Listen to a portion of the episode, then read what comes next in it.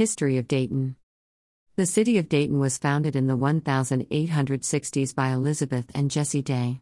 Today it is the county seat of Columbia County and has the oldest train depot and continuously operating courthouse in the state of Washington, both dating back to the late 1880s. The population remains at about 2,500, though in previous years there were more seasonal migrant workers that cut asparagus for Green John T and who built the Little Goose Lock and Dam northeast of Starbuck. Today, situated at the base of the Blue Mountains, Dayton caters to visitors who come to ski at Bluewood during the winter and to hikers and campers in the summer.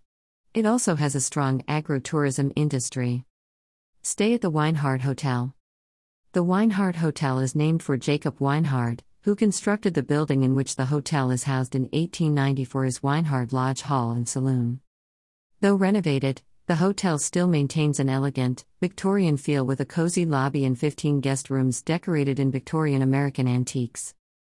The hotel was included in Country Living's list of the 50 most stunning historic hotels in America in 2016 and features amenities such as a rooftop garden, Jacob's Public House restaurant, and a Surrey bike. Eat at Weinhardt Cafe.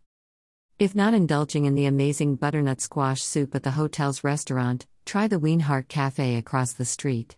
It recently changed hands and reopened with a chef who has cooked all over the world, and who has spent the last few years teaching culinary arts at Le Cordon Bleu and the Art Institute. The menu is limited, but it caters to local farm fresh ingredients. The smoked turkey sandwich with onion bacon jam and aioli sauce is delicious, though it strangely does not come with any sides. Another choice is my dad's place, whose permanent sign calls it an Italian restaurant, but the chalkboard outside says, the best burger in town. I wasn't sure what to order, but the mushroom Swiss burger and fries were quite tasty. Since the glass on VANGO's stove shattered, I have been eating out more than normal. I also tried locally nourished for a $7 smoothie, which was fine, and the chicken bacon pizza from Chief Springs Fire and Irons Brew Pub. Perhaps I ordered the wrong thing as it gets good reviews, but that particular pizza could have used more flavor. That said, the crust was great. If I could have gotten a half and half with the Reuben pizza, I might have tried that. It was unique sounding. Two breakfast restaurants are in a gift shop and furniture shop, respectively. That was also strangely unique, but I enjoyed my breakfast sandwich at the Moose Creek Cafe with a view of the old courthouse across the street. I ate there twice because Carolyn's Cafe was closed on the days and times I tried to visit. Take the historic walking tour. Speaking of the old courthouse, take the historic walking tour. You can pick up a brochure at the Chamber of Commerce. Dayton's Main Street is short, so it won't take long.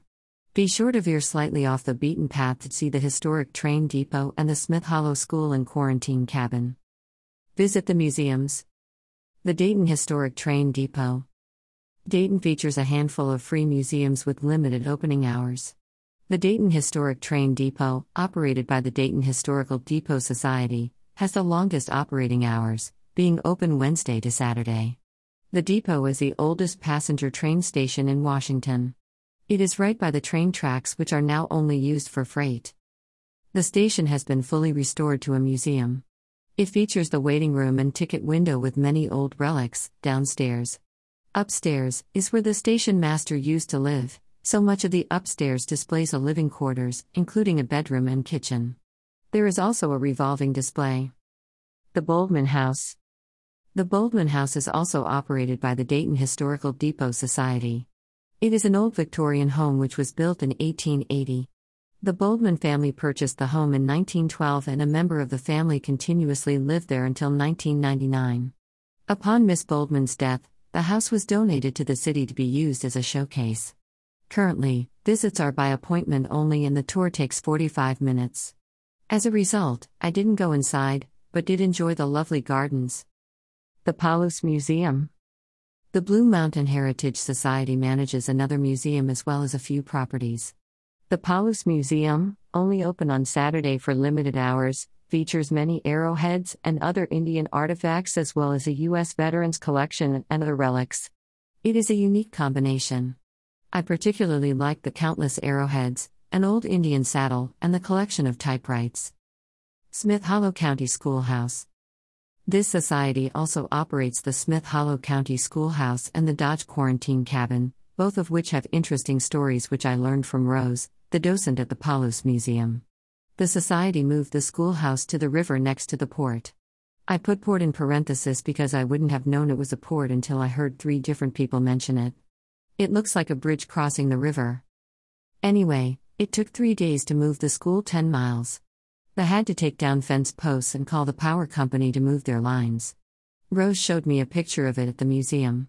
Currently, the museum is only open after the school is open, so I didn't get to go inside the school on the opposite end of town, but I could look in the window and see all the old school desks. So cute. Dutch Quarantine Cabin. Next to the school is the quarantine cabin.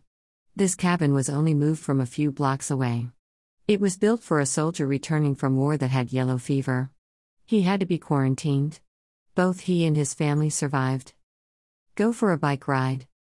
While on the southwest side of town, take a bike ride or walk along the Touchet River. You can join the path across Highway 12 from the school at the Flour Mill Park. It travels along the river past the Dayton Park until it intersects with N. Touchet Road.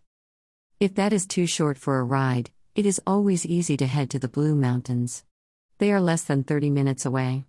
I camped in a great spot on Chase Mountain and used my bike to scope out the network of dirt roads. Some still had snow on them, and I wasn't sure if VANGO could make it in certain places. It was great to zip around before the season truly opened up to ATVs. Take a hike. Continuing southwest through Dayton will lead you to the Rock Hill Industrial Park. Believe it or not, there is a trail that climbs the hillside of tall grass and wildflowers. It is easier to follow clockwise, but I went the other way, which afforded nice views of Dayton below. I could also see the Jolly Green Giant.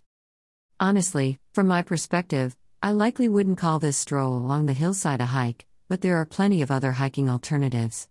While I visited Dayton, I hiked the following trails the Panjab Trail and the Middle Point Trail to ski Blue Wood in the Umatilla National Forest, the Fur, Fins, and Feathers Trail in Lewis and Clark Trail State Park, and attempted to hike the airplane crash site, which still had too much snow at the beginning of June.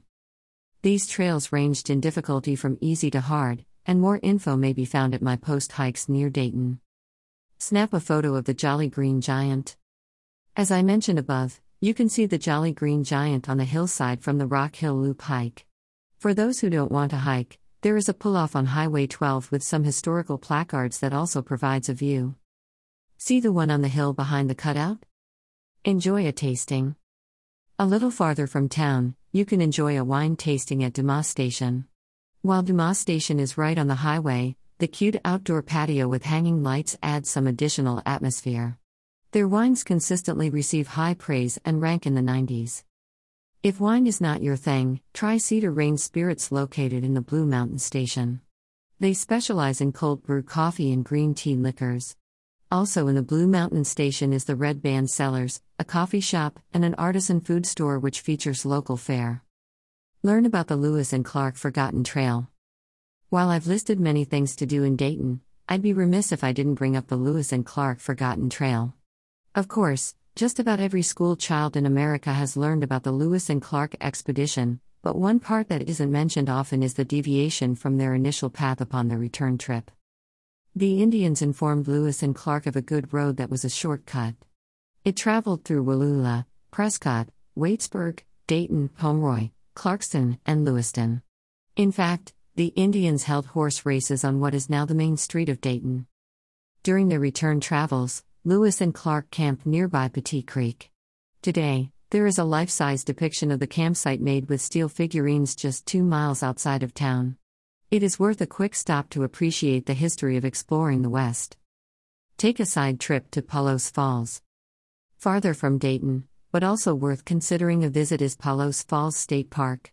It's hard to believe these 200 foot falls in the middle of nowhere are the State Falls of Washington, but a group of elementary school students successfully lobbied the state legislature. The falls are magnificent and have an interesting historical and geological background, which is included on interpretive signs at the state park. Personally, I wanted to walk farther than the lookout point, but the trail was closed due to someone recently falling. Apparently, 21 people have died or have been severely injured from falls in the last five years. Watch your step. In all, Dayton is a cute town in eastern Washington and a great gateway to the Blue Mountains.